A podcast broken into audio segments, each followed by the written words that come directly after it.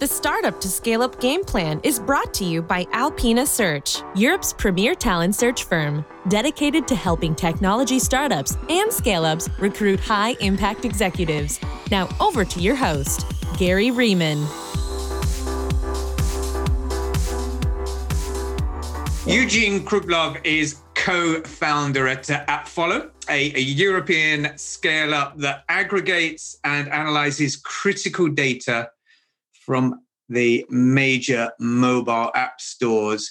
They help their clients review and analyze user acquisition and sentiment, and also deliver customer support and even competitor analysis. And they combine all of this insight via a single user interface of some very clever technology behind this uh, interface. They already have more than seventy thousand global clients, and that's a mixture of small and medium-sized businesses and large brands like uh, McDonald's and Disney. And they recently raised a Series A, which was led by the European V C Nauta Capital. So, um, Eugene, welcome to the uh, Startup to Scale Up Game Plan. Gary, thank you very much for inviting me here. I'm really happy to be here. And uh, that was a great pitch. You you really got it. Thanks. um, Thank you. We are what you, what you were saying. And uh, I, I really like when someone pronounces that, and it's not me pitching, it sounds like we really managed to do something. I just might apply for your head of marketing job. So uh, watch this space. So Eugene, take us yeah. back to the very beginning. When and why did you launch AppFollow, and what was your original vision for the business? Thank you for the question. Uh, I kind of expected it a little bit. So yeah, we did it five years ago. It actually was my co-founder, Anatoly. We were back in Moscow in, I think it was autumn twenty fourteen, when he approached me with an idea of a service that can help track reviews for any application on the App Store and Google Play. The idea of tracking these reviews came from the feeling that you can get some product insights while reviewing and understanding the uh, user sentiment. And with this product insights, you can adjust your product line and understand what features customers want, maybe something, some features they don't want.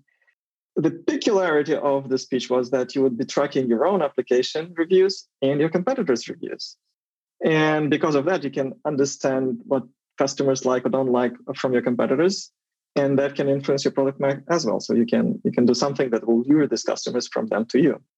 Anatoly at that time was head of mobile in a travel startup back in Russia. I had a company that was developing third-party applications. And what we were trying to do some product applications of our own. So it really like, you know, resembled with me. I, I really felt like it was a great idea. And soon after we he told me that he wants to build a company around that. He came up with the name AppFollow. We honestly spent one night discussing all other options. None of them we liked. So we, we, we stayed with the AppFollow for that time. And as I was the, the guy with the previous entrepreneurial experience, and I had already had a company of my own at that time. So he asked me to help to set up the company. And that's how I joined the team and became one of the co-founders. The pitch that Anatoly gave me was that we can do it very quickly. That'll be like a real hit. In one year, we're selling the company for one to three million U S dollars. Share this money, and we're rich, and we can go for the next project. And I said, okay, one, two years that I can handle that. Sounds like a plan for me. So as you know, it's now our sixth year on the road, and we honestly are not thinking of selling the company anymore. We're thinking of building a world leader in analytics. When and why did you change your vision from let's do pretty well and make a quick exit for a million or so to let's try and become a world leader? So the initial thinking was none of us had any previous V C-related experience. We never fundraised. We never actually built anything global. So we thought that we can do things very quick. They can be a success very quick. That's why you can you can exit very quickly as well.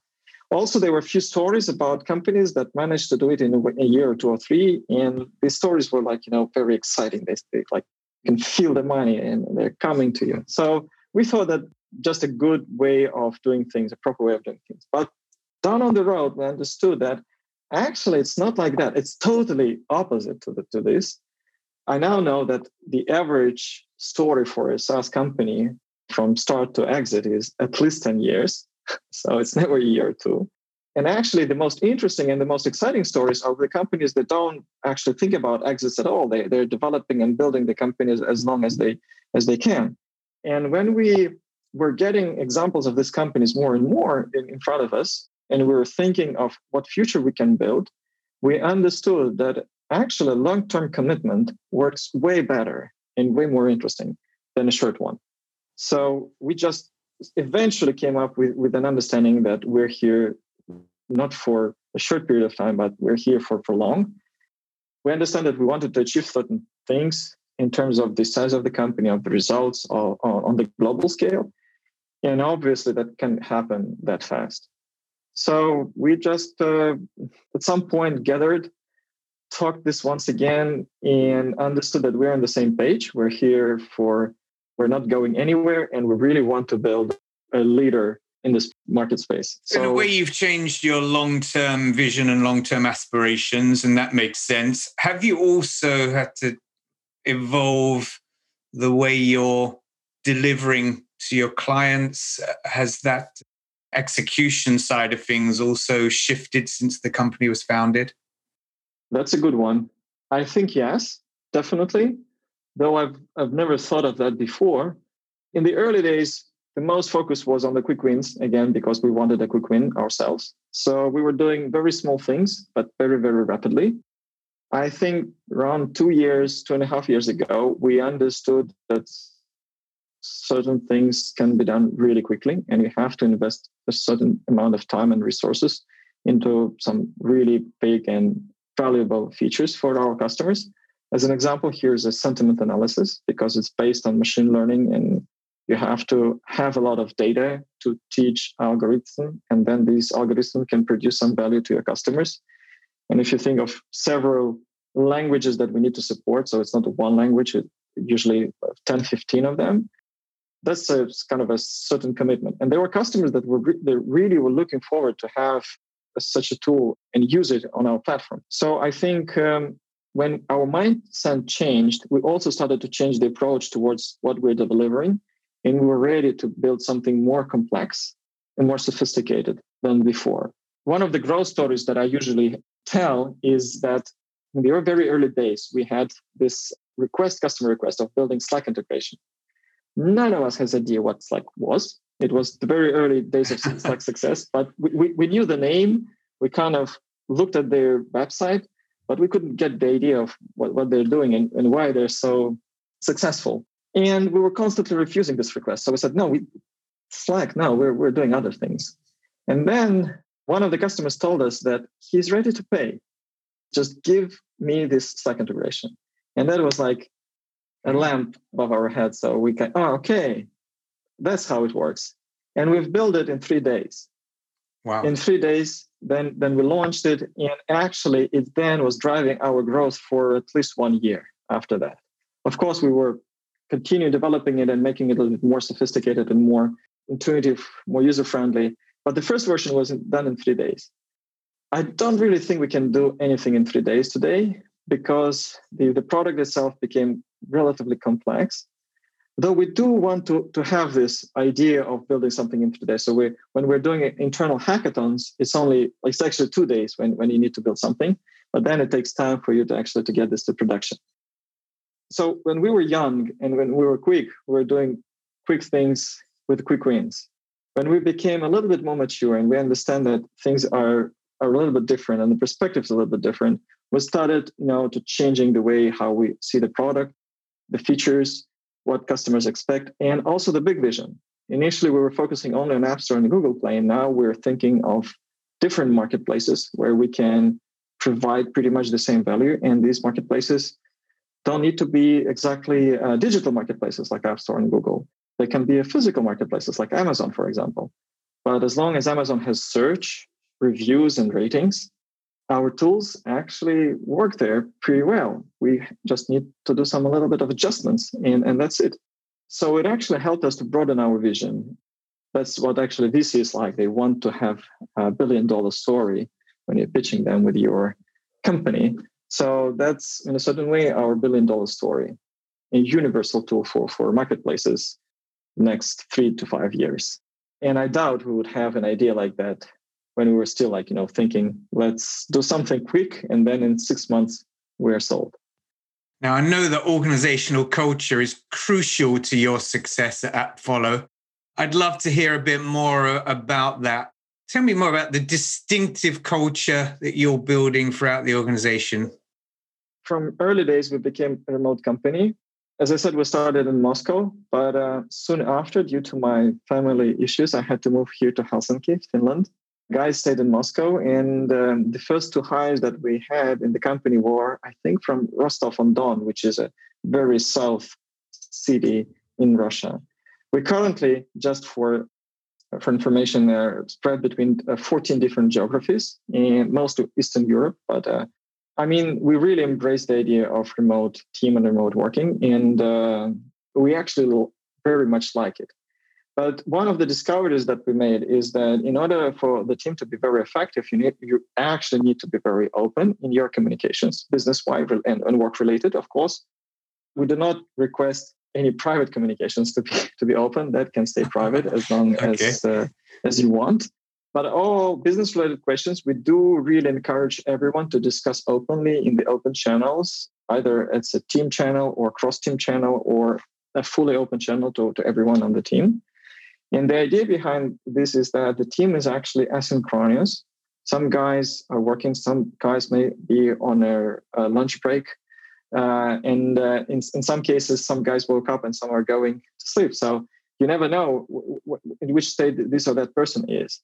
But the thing is, sometimes the knowledge is spread between different people in the company. So if you're trying to get information just from only one person, the chances of failure are much higher when, when you're trying to reach out to a more broader number of people. We proved that to many people, and a very good example that, that it really works. And it is really important to handle communications like that. So now everyone has this um, state of mind where if it's a business question or work-related question, please post it in, in your channel or in the team channel or in cross-team channels. And the first person who knows the answer will react to that or will refer to the person who might know that. And then we can build a, a little bit of a collaboration here and find a, a proper answer or make a proper decision to, to, depending on what you were asking for. And uh, we see this, the more the company grows, the more people we have in our net, the, the more important it is because you never know what other people know. You, you can be fully aware of all their knowledge. When it was five of us or ten of us, the information was shared by default very widely. It was very easy to handle because there were not that many people interfering into this connection. But uh, the more the company grows, you, you have to have certain levels. So something stays on the lower level, some goes to everyone, and some information stays in between of these two states. And uh, of course, the sharing these insights actually helps everyone because the more everyone is connected and understands what others are doing and what problems they're solving, the better they understand the whole idea of where we're heading to and, and what we're doing. In that regards, we also like very much educate everyone on metrics, and we want every single person on the company to know our crucial and main K P Is like monthly recurrent revenue, annual recurrent revenue, churn, some other basic new accounts, upsells, upgrades, uh, and and and we believe that actually understanding these K P Is is also important because, at certain sense, your thinking changes towards what I can do to influence these K P Is. In that moment, you're starting to reprioritize the way how and what you do. And that is very much different just from the thinking, okay, that's the feature I need to build. And you're building this feature, you, you put it on the product line, and then you may not even care how good this feature is, if it's a popular one or, or not. And you think that it is someone else's job to understand this thing. But actually, it's a teamwork always. So we're trying to to get everyone involved into this type of thinking. Just to clarify, yeah. Eugene, this, this idea of sharing the key metrics with every single person in the organization, even, you know, even the most junior engineers will here the key commercial and business metrics. Was that based on something you read about or heard about elsewhere? Was it based on your own previous experiences, either things that did or didn't work in, in a former life? I honestly don't know if we read it about some company that had such a policy and we just liked it, or we came up with this ourselves. I believe probably something in the middle. So we heard about someone trying to get everyone on board and we thought, yep, probably that might work for us as well. But it happened a long time ago. So we've, we've been doing this as long as I remember ourselves. So I'm not sure actually what was what exact thinking we had uh, behind behind that idea. But we just understood that it, it is important to get everyone on board with that. Even uh, what what I was uh, also wanted to, to share as an example here, even the strategy, we very much want everyone to understand what is the global strategy of the company and what is the thinking behind behind the strategy. Again, the bigger the team, the more complicated it gets. Last time we were doing this when we had a chance to get everyone offline, and we had this team meeting. Uh, everyone joined us in uh, in a small village near Saint Petersburg in Moscow. And we were telling them the story of what we achieved, where we are at the moment, and what we want to achieve. And literally there was everyone. So again, our idea was it's not only, you know, for, for team leads or top management. We don't have actually a top management at all. But everyone should be on board with that. And everyone should understand what we're doing and why we're doing this. So I'm pretty sure we're not the only ones who are doing that. But I don't remember actually why, why we came up with this thinking, but we're really happy we did. Sounds to me like you're quite pioneering with that openness. So even if other people are doing something similar, I haven't come across that exact uh, model before, Arlen. Uh, no, I'm pretty sure there they, they are a few companies uh, out there. It can be so that we invented that. maybe, maybe you'll appear in Harvard Business Review twenty twenty-five um, explaining how innovative your uh, open culture is. But uh, anyway, let's let's move Fingers on from crossed. That. What was the initial impact of COVID on AppFollow, if we think back to sort of February, March twenty twenty? And how did you respond to that? So on the one thing, I used to say it didn't affect us. It didn't affect us at all because, as I said, we were a remote team. Uh, but actually, I think three or four months Uh, ago, I, I, I changed the speech and I said it didn't affect us that much. So, of course, it, it affected us. First of all, just a huge stress to everyone. And we realized that people are actually sometimes freaking out because they don't understand what's going on, how it will reflect on, on their life in the future, whether it's forever or just temporary. We all had this wish that it's, you know, just for three months or so, but it never was for three months. Again, on the one hand, we were a remote team, so it was relatively easy for us to adjust. Literally nothing changed that much because we just continued working as we were working before. But on the other hand, I at some point I understood that we actually had quite a lot of offline events as well. First of all, we had this biannual meetings, team meetings, and we already had to cancel one. And I believe we will cancel the uh, the, the one which is coming uh, on in wintertime in February. Then we had these quarterly team meetings with the team leaders. And when we were doing these quarterly reviews and planning, we had to put them online.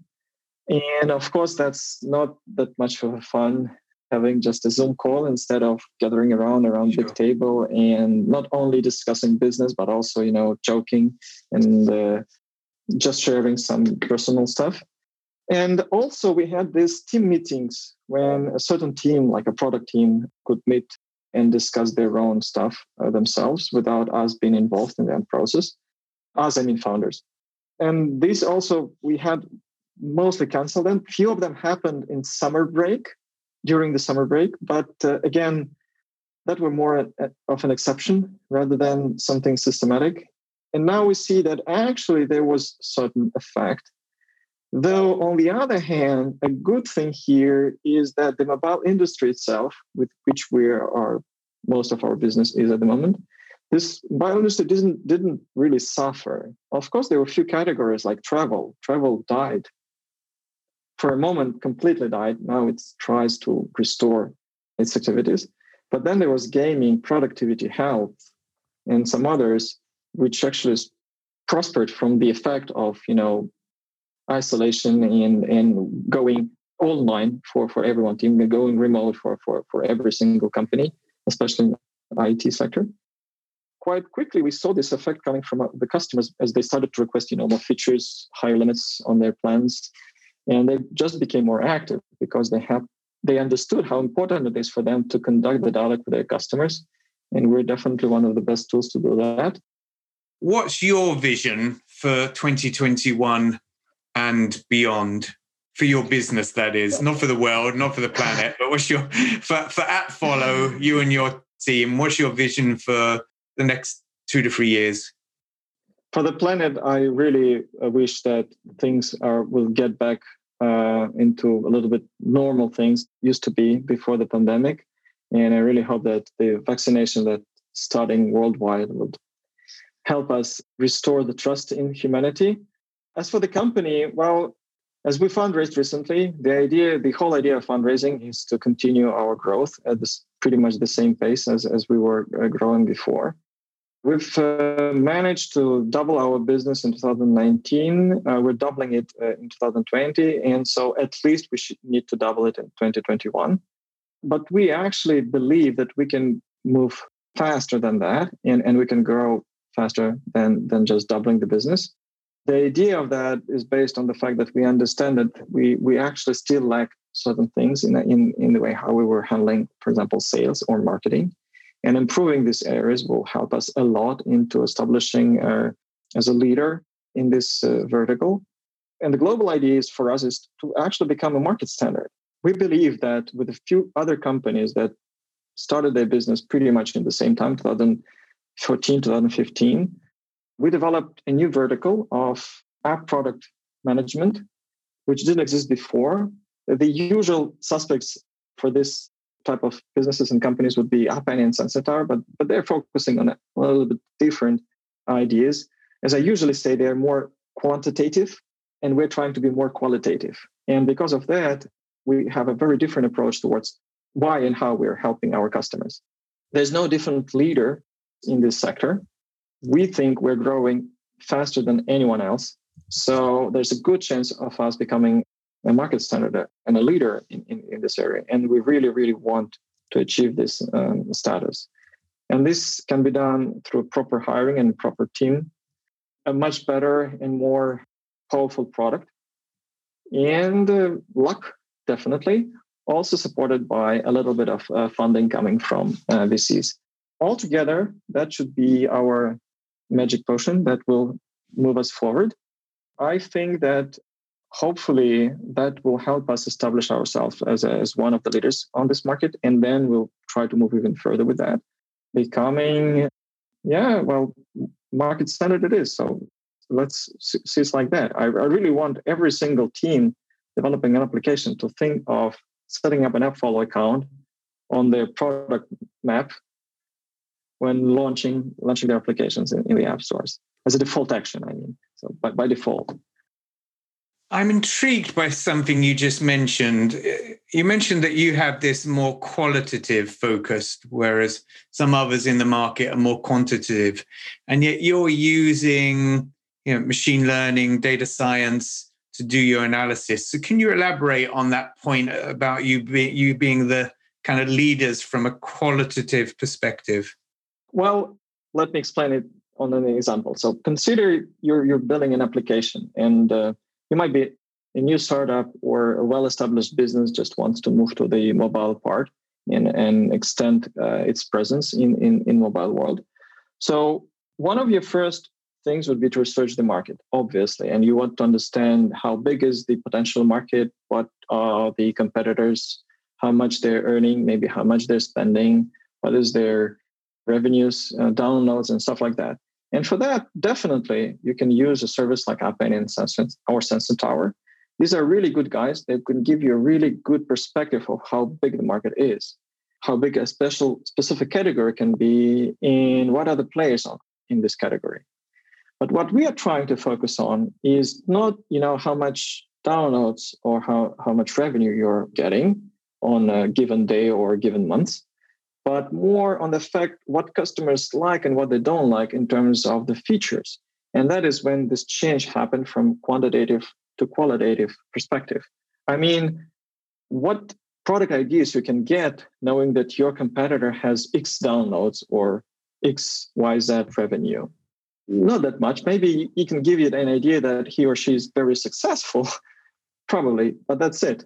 If you want to understand why they are so successful, you have to deep dive into their product. And that will, at a certain point, make you put you in the task of analyzing the reviews, for example, and, and trying to understand what customers actually like about their application, which you don't have. And, and then you will think how you can get this, you know, for your service as well.